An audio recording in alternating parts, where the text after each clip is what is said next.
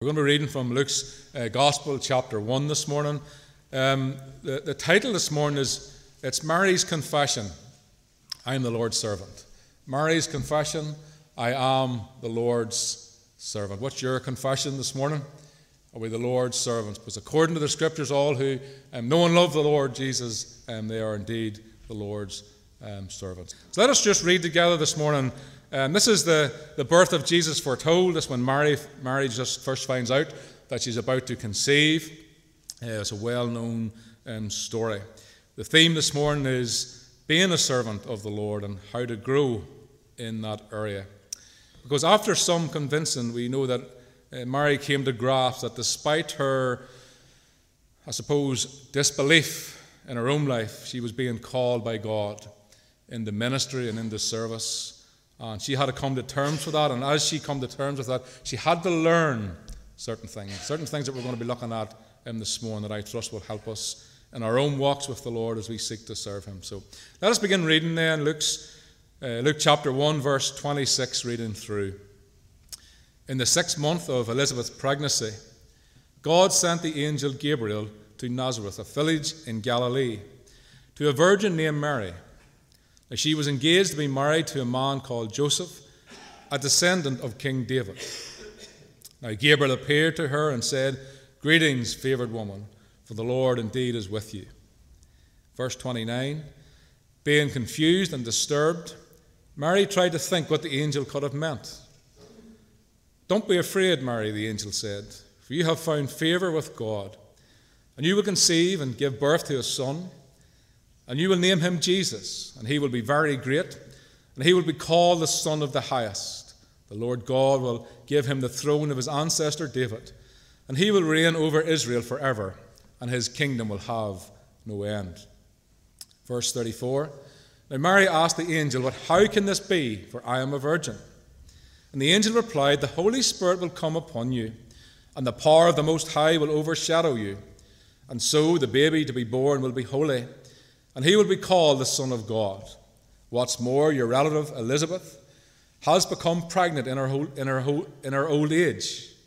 Now, people used to say, now listen to these words people used to say that she was barren, but she has conceived a son and now is in her sixth month. For the word, the word of God will never fail. Church, can we say that together? The word of God will never fail.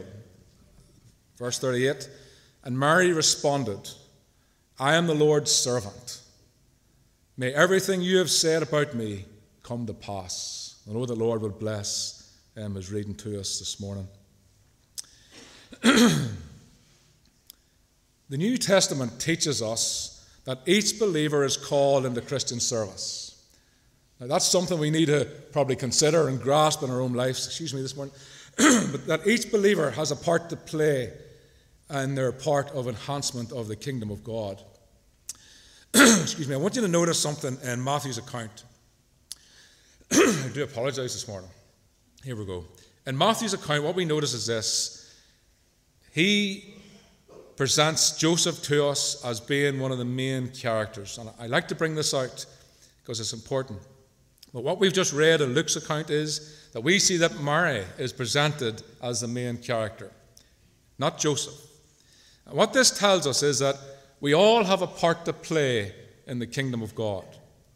That we too, like Mary, we must come to the point that we are able to say within ourselves that I am the Lord's servant and thy will be done. That's a difficult place to come to as a believer. Well, we know for sure that we can say that, listen, I, I am a Lord's servant. I serve the Lord. That's what I live for. I live for Him. There's many Christians that haven't come to that place, and, and God wants to bring us through His Word and His Spirit to that place where we too are able to say, like Mary, that I am a servant of the Lord. Now, I believe a church with this mindset will experience God move in a great way among them as servants of the resurrected Christ. Now, I want to bring us to our first point this morning. If you're taking uh, notes this morning, the first point is this Together we will do great exploits together we will do great exploits. There's some people try to do it alone. This is not a good thing. Together we do great exploits. Thank you, Julie. I do apologize again. Something about this area. Maybe it needs a good hoover or dust or something. That's probably an insult to anybody who cleans this church. I do apologize. That's not what I meant at all. Not at all. so together we will do great exploits. Now, the term the body of Christ in the New Testament, as we all know, is a metaphor for the church.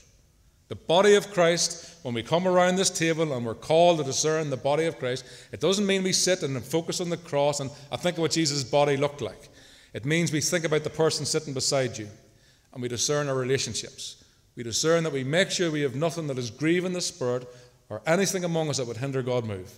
That's what it means to discern the body, is discern the church that you're part of.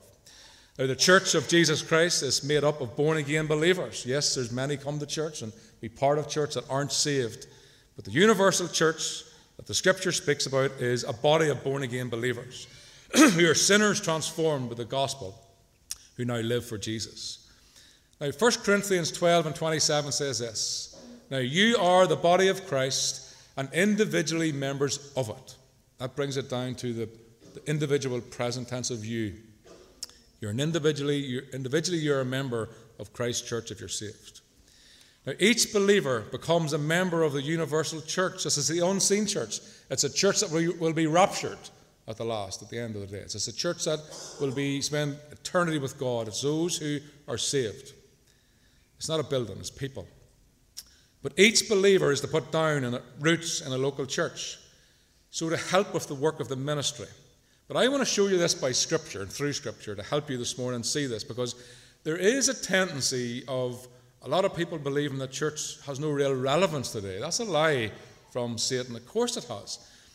I want to share something very personal with you. There's been times where I've been going to meetings that I did not necessarily want to go.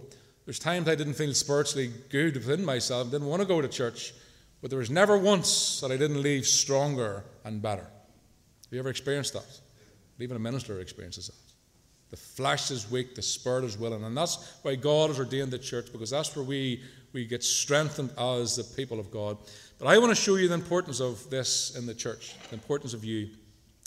In the book of Ephesians, chapter 4, it tells us that within the church, there's apostles, there's prophets, there's evangelists, there's pastors, and there's teachers.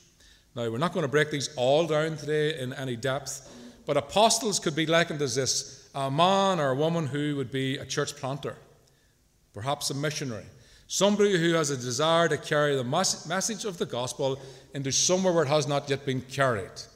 That's, that's probably what an apostle looks like in today, today's language. Well, prophets, well, prophets are great fun. They speak into the life of the church.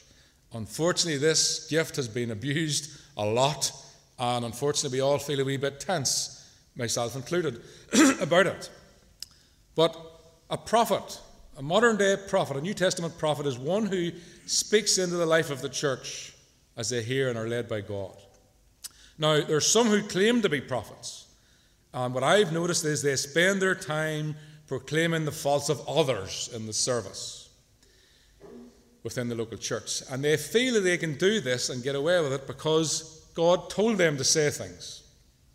Now, I personally don't buy that uh, at all, and it doesn't burst me off. I believe if rebuke is needed within the church, that the church will receive it because we know we need it. Is that fair enough? If we know the rebuking of God, we'll know that we have, we're out of the will of God. Not just highlighting one or two people's individually, it'll be the, the church collectively. but much of the time, these self proclaimed prophets are nothing more than strange fire among the saints. And some of you need to know that this morning because you fear these gifts because of the strange fire. But that's just some. And we were able to discern them through Scripture. But there are those who carry this office of prophet, and they are able to speak under the inspiration of the Spirit. And you could be sitting in this pews this morning. It could be you this morning. Sometimes, according to Scripture, these people are able to predict perhaps future events their word is never over and above the scripture and must always come in line with the scripture, or else they're false, simply, eh? simply put. They are able at times to proclaim God's will on a matter pertaining to the church.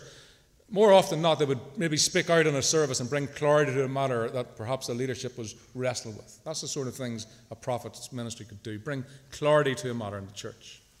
The scripture tells us that prophets are for the strengthening of the local church. You hear that? For the strengthening of the local church, not for public ridicule. And maybe you at times feel moved to speak over the church and to edify her and to strengthen her. And if you do sense that gift, I want to say to you, can you please pray about this gift? I want to encourage you in this gift, but make sure that it lines up with Scripture and of God. 1 Corinthians 14 says this But he who prophesies speaks to men for their edification, for their encouragement, and for their comfort as I've said before, not for public ridicule. It's to edify and to strengthen the church. And when used properly, the office of prophet is a powerful tool within the local church. Then there's the evangelists. They're also great crack. They are just, everything about them just wants to get out through the door. Why are you sitting in church this morning? You should be out telling people about Jesus. That's the type of role you see within, inside a, a, a spirit you have within inside an evangelist. Thank God for them. They aren't content. They want to get the gospel out through the doors. There are those who carry the gospel out through the doors and into the world, and they also equip the church to do so. Then there's pastors and there's teachers. Well, we say no more. They protect the flock with the word, through the word to keep false doctrine out. They, they try to protect and, and govern and look after the, the people the best they can, and they teach and preach the word of God. That's what the Bible teaches about them we gifts. So, why have I mentioned these gifts to you this morning? I want you to notice why they're given to you, the local church.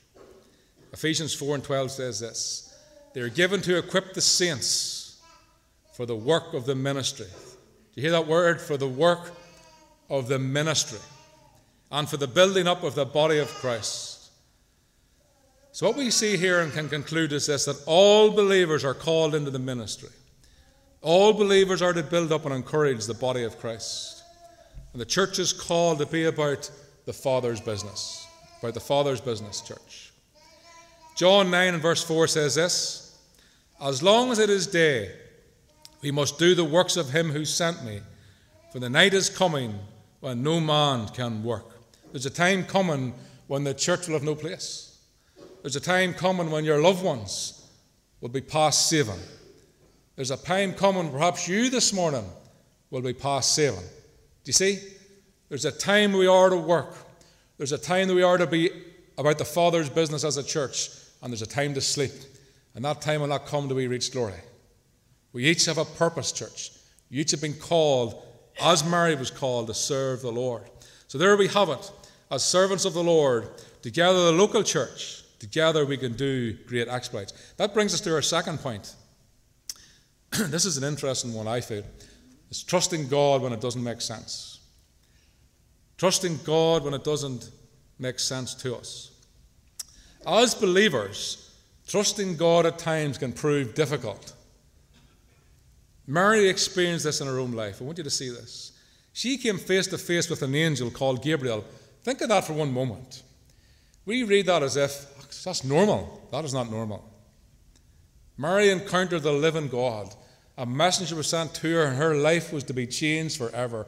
And all who come to faith, faith in Christ will have their lives changed forever. Amen? The good old days are gone. We have no excuse. We are not living in ignorance anymore, as we mentioned last week. We now are enlightened. We know the Lord, and we are called into, into work and service for Him. But she came face to face with a messenger called Gabriel, and her life was changed. Now, quite simply put, if you took a wee look at Mary's life to see how it was at that point, it was comfortable. Why was it comfortable? Well, look, she was about to be married, she was engaged. We know what that season's like. Before the wedding, there's all the expectation, the excitement, all that goes with it. She was in this season of her life. She had made plans to marry. She had personal desires, and I'm sure great excitement for the future ahead. But here's the thing God stepped in, and His timing isn't always perfect for us. When God calls us, it might not always suit us. In fact, our plans will have to go to the back burner. At least that's my experience, is what I see within the Word. You either seek first the kingdom of God or we put him in the back burner. And she was being called to come to faith and to step into what God had for her. Have you ever thought of it like that? She's been called to come to faith. And through her, God was going to use her mightily that the Messiah was going to come in. It's not my time to quit already? Says you, should get a timer. That would help us greatly. Through her, the Lord Jesus was going to come into this world. Now, we read about Mary, and there's two words I just want to throw out to you this morning. Mary was confused and Mary was fearful. Imagine that. Christian. Have you ever found yourself confused in your life as a believer? Have you ever found yourself going, What on earth? God, where are you in all of this? What about fearful?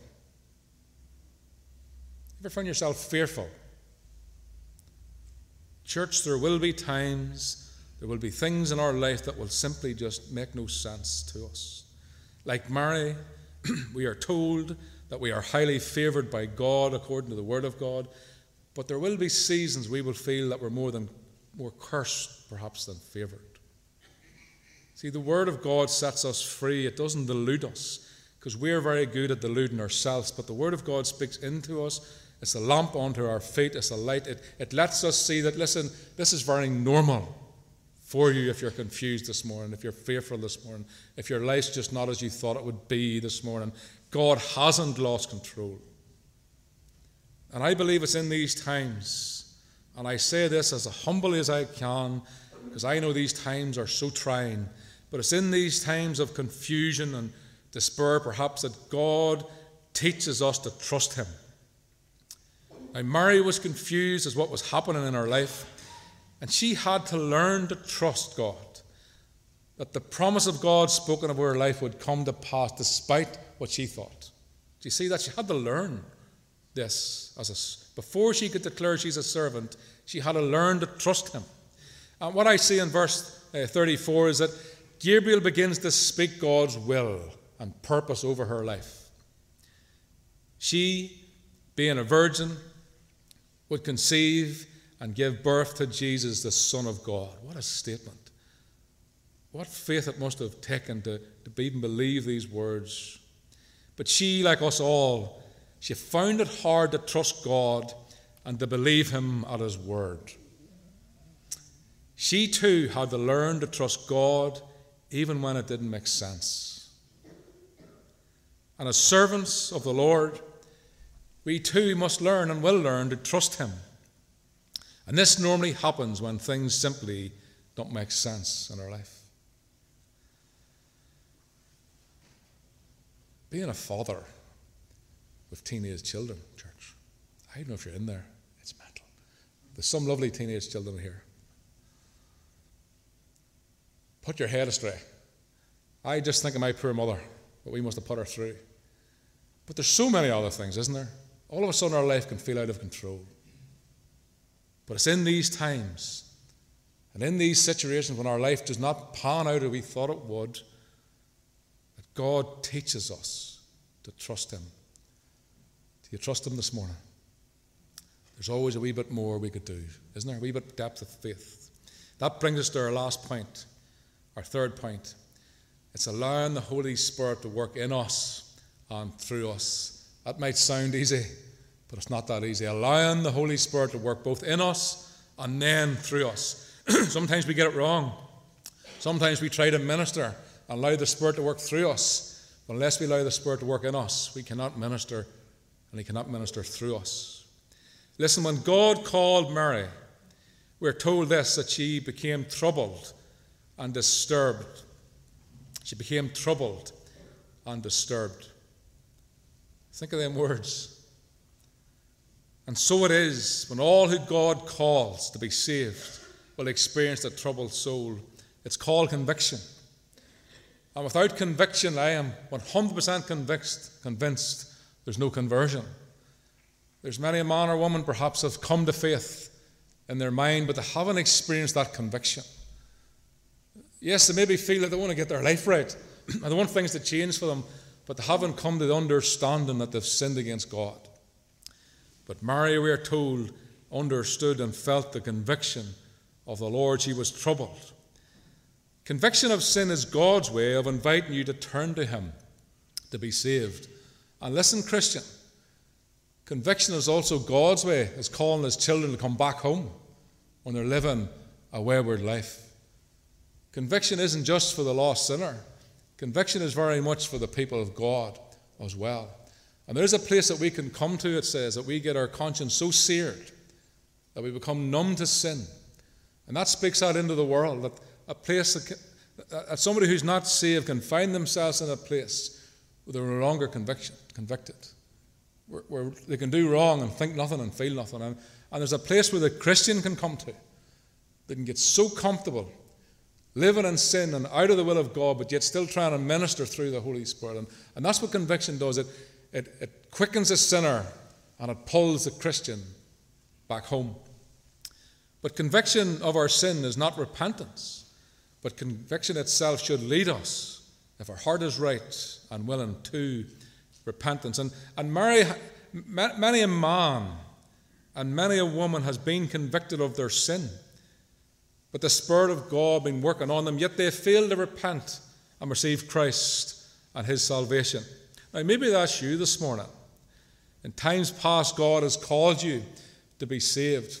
And you've known Him speaking to you, and you know that you were convicted, but you resisted that conviction, and you're standing here or sitting here today, and you're still not saved. And you've personally experienced this. This, this troubled soul that I'm speaking about, this disturbed spirit, that's God calling you. That's God working on you. We see that in Mary, and we should see that in every Christian's life. And every man or woman, before they come to faith, should, faith should experience this disturbed and troubled soul. But if you've been resisting him and he's been calling you, listen, perhaps he's, he's passed you by. Think of that. Perhaps that conviction's gone. You once felt him calling you to be, to be saved or to come out of sin, Christian, and, and it's passed you by. It's a very dangerous place to be.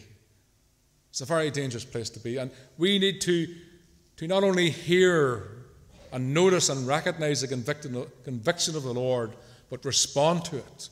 Because it in itself is not repentance. It should lead us to that, that, that place of repentance. But I just want to say this if you're here this morning and you're not saved, and you yourself have experienced what I'm speaking about, uh, this troubled soul and leading of the Lord to bring you home and to save you, don't ignore it. Don't ignore that conviction. Allow Him in, allow the Spirit in to work in you and then work through you. Let Him into your life, and He will do the rest. Don't ignore uh, that conviction. It's a bit like taking a picnic on a railway track when the warning bell is ringing that the train is approaching. It's somewhat foolish and somewhat dangerous. The Lord says in Genesis 6 and 3 that my spirit shall not always strive with man. And I just want to highlight that danger that the Lord has, and the Lord will again let men and women who keep resisting his conviction to carry on in their sin and to die without Christ. A few years ago, I remember a, an old man giving tracts out and sharing the gospel outside a shopping centre in Armagh. It was the week before Christmas, and this lady came out somewhat flustered, just what Christmas does to us, and her hands was filled with these bags of shopping. She was clearly agitated and frustrated. And here this wee man was, not a care in the world, telling people about this Jesus. And she stopped. She set her bags down and she devoured this man. She questioned his timing. Why on earth would you be standing here in such a time when we're, we're trying to get our shopping done and talking this old rubbish? You see, so caught up, so deceived in all the wrong stuff the very one this wee man was preaching about, should be the very thing that Christmas is about. She had lost her way. You see, she had no conviction, absolutely no understanding of why she did what she did, and that's what the Word does. It brings us to an understanding and a conviction of who God is and who we are before Him. But sadly, conviction does not always lead to repentance, and many ignore His call and His pleading, only to be lost in eternity. Church, it's our responsibility. Take this seriously. Invite your friends to the services. We're trying to be not too weird, if you like. We're putting on services that are relaxed. We're making sure we all feel at home. There's even coffee, imagine, in the foyer. If you're really good, there's a bun. But we preach the gospel. We tell them truth. We don't hide away from stuff. Invite them. Please invite them because we each have a responsibility. And make no mistake, we each will give an account of how we trusted Him and how we served Him Lift the phone. Invite them. Don't do a text message.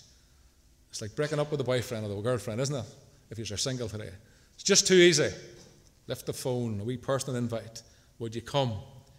Now, listen, if you've experienced the conviction of the Lord in your life, please don't ignore it. The Lord's calling you. Allow Him in this morning. Allow Him in this year and be you saved. And don't be afraid of His call. I want to bring this out. Mary herself was afraid of God's call, of God's call in her life. You notice that the scripture says, the angel says there, Mary, do not be afraid. Do not be afraid. You see, there is a sense of fear when God's speaking to us and calling us. In other words, what the angel was saying to Mary, Mary, allow the Holy Spirit to work both in you and through you. In you and through you. Maybe when we've mentioned some of the gifts this morning, the fivefold gift ministry to the church, maybe that fears us as a church to see people operating in these gifts. Don't worry, you can trust us. We'll give no room to strange fire. But we don't hide away from the things of God because we find it a wee bit strange or a wee bit fearful. We look at the scriptures and we see what the scriptures teach. And what, what the angel was saying to Mary was, Look, don't be afraid, but allow the Holy Spirit to work in you and trust God in it, that He will work um, through you. And, and Gabriel begins to speak over her life again, because that's what the Word of God does. He speaks over our lives regularly. And Gabriel speaks the promises of God. Look to verse 31 in your Bibles, because I want you to notice something about this, uh, these promises that are about to be poured out over her life. I want you to notice the authority of these promises. Verse 31 You will conceive. Notice the word will. You will conceive in your womb and bear a son, and you shall call his name Jesus. He will be great and will be called the Son of the Most High. And the Lord God will give him to be the throne of his father, or will give to him the throne of his father David.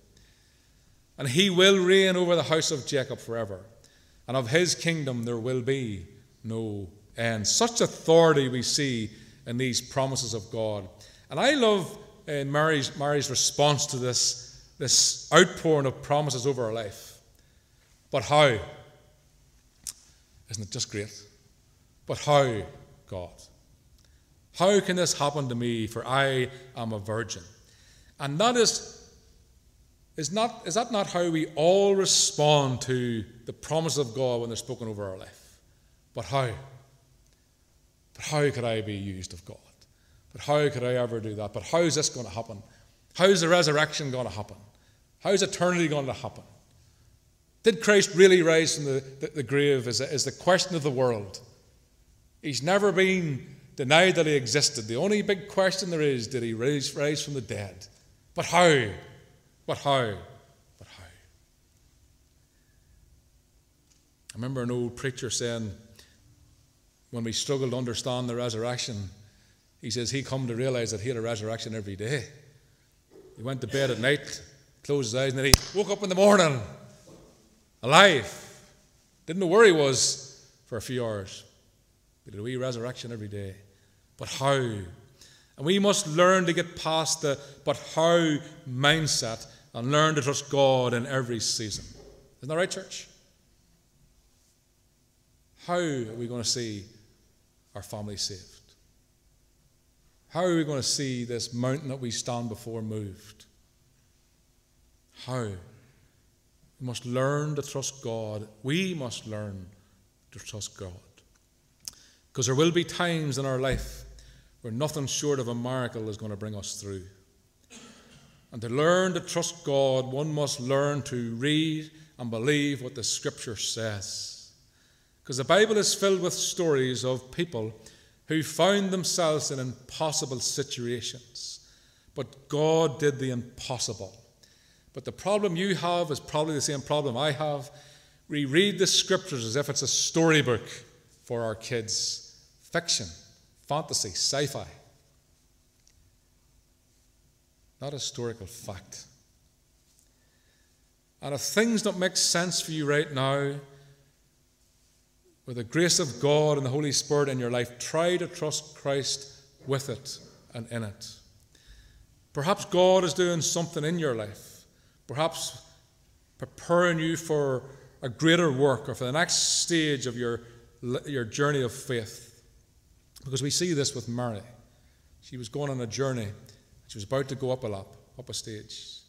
God was preparing for her a greater work, and she had to learn to trust Him in it. And what we see is that Gabriel speaks to Mary about her cousin Elizabeth. You know this story. And, and he begins to remind her of an impossible situation that she too found herself in not that long ago. Because several months ago, Gabriel came to Elizabeth, the angel, and told her that she too would conceive a child, a boy. And this boy would be a prophet, a prophet called John the Baptist, who would be the very forerunner of Christ himself. But at this time, we know, if we read the story, which we're not going to this morning, we know that Elizabeth, and especially her husband, Zachariah, who was a high priest, they faced a mountain of unbelief. It doesn't matter if you stand in the pulpit or high priest who gets to enter the Holy of Holies or who you are this morning, each of us will face doubt, and fear, discouragement, troubled. Why was there so much disbelief? Quite simply put, Elizabeth was an old woman and barren. But despite this unbelief, God's promises came to pass in her life. And what we see is that this is what Gabriel is trying to tell Mary. Mary, look around you. Look at your cousin. What's happened and what God did for her, He's going to do for you in a greater way. Despite this, God's promises come to, to faith or pass in, in, in Elizabeth's life. So, uh, what he's saying is basically stop trying to work everything out, because that's what we try to do. But trust God in it. Allow the Holy Spirit to work in her and then through her. He's trying to encourage her to stop trying to work all this out on herself. And this lesson that the Holy Spirit is still teaching, is still teaching every local church today, is this: stop trying to work everything out, but to trust God. Believe His Word. And allow the Holy Spirit to work in you and through you. Now, Gabriel says to Mary, In the eyes of man, it is impossible for Elizabeth to conceive, but with God, nothing is. Nothing is, church. Nothing is impossible, but there's many times it feels that road. But do we stand on what we experience or what our heart, which is wicked, deceitful, do we follow it or do we follow what the scriptures tell us? When you feel defeated, church, when you feel faithless, because this happens, we are to lift our head and look around. What do we look around to? Other people, other men, other women who once faced great mountains, and consider how God brought them through. Look to the scriptures. Consider the Apostle Paul for one of many, a man who stood face to face with many giants who opposed the gospel. Through, through many a shipwreck, he learned to trust God. Think of that. Through many a rejection and whipping and beating, even his own, through his own, he learned to trust God in it. And he writes to the church to help them to trust God in every season. We know it well. He says, Listen, church, we're surrounded by a great cloud of witnesses. Look around you. Lay aside every weight and sin which clings to you. Get rid of it. Look around you. And let us run with endurance the race that is set before us. Look into our problems. No, no. Look into Jesus. Sorry. Look into Jesus, who is both the author and the founder of our faith. See, he saved us. Many of you rascals like me came kicking and screaming. We didn't come to faith singing Kumbaya. We said, Lord, go away. I am enjoying my life of sin. Bring back the nice taste. You see, thank God he persisted with us. But we're to look to Jesus, the author of our faith. Look unto Jesus, Paul says, not the brick wall that stands before us, not our dark heart that is filled with doubt and many a great evil, not to our personal faithlessness, but look to Christ, the one who is both our perfecter and the one who, who ordained our faith. And Gabriel says to Mary, Don't look to your limitations, but allow the Holy Spirit to work in you and through you. I want to close with this wee thought. Look in verse 35. Here we see the Holy Spirit at work in Mary's life. And, church, we fail to see the Holy Spirit work in our lives. But He works in our lives the same way He worked in Mary's life. In verse 35, we read this spoken over Mary's life Mary, the Holy Spirit will come upon you. What does the Bible say at church when you get saved? The Holy Spirit will come upon you. The power of the Most High will overshadow you.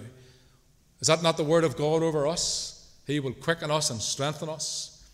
The child will be born, and you're not born again when you come to faith. And he will be called holy. Are we not called holy through Christ? What happened for Mary has happened for you, church, if you're saved this morning. It's happened for me. We need to grasp these promises that the Holy Spirit is at work in our lives. And his promises are yea and amen, not maybe, not hopefully, which is the promises of this world. The Holy Spirit will come upon you and I will send you the helper, Jesus said to the church. Now allow him to work through you and in you. He sent us a helper. We need to receive him and use him and allow him to work um, in us. And then finally, we see in verse 38 that Mary comes to faith. And faith begins to rise up within her wee heart. She begins to allow the Holy Spirit into her, her life and he begins to work in her. How do we know the Holy Spirit's working in her? Because of her confession. Look at her confession. Behold, she says, after everything I've just preached to you, after she experienced this for herself, she was able to say, Behold, I am the servant of the Lord. Now let it be done to me in accordance with his word. She was no longer following her heart. She was no longer looking around her confused and disturbed. She was looking to God. She was looking to his word. And her faith had raised up and says, Lord, finally, I've learned to trust you. Finally, I'm going to declare that it's you, Lord. I am your servant, and I will follow you. What I say is this. I'm going to ask the team to come and I simply say this. Mary heard the word. She accepted the word. Then she obeyed the word. It sounds so simple, church. But may we, as the people of God, hear the word of God as it's spoken into our lives daily and weekly. May we accept the Word of God, and may we, through the power of the Holy Spirit, obey it and walk in it and trust Him in it.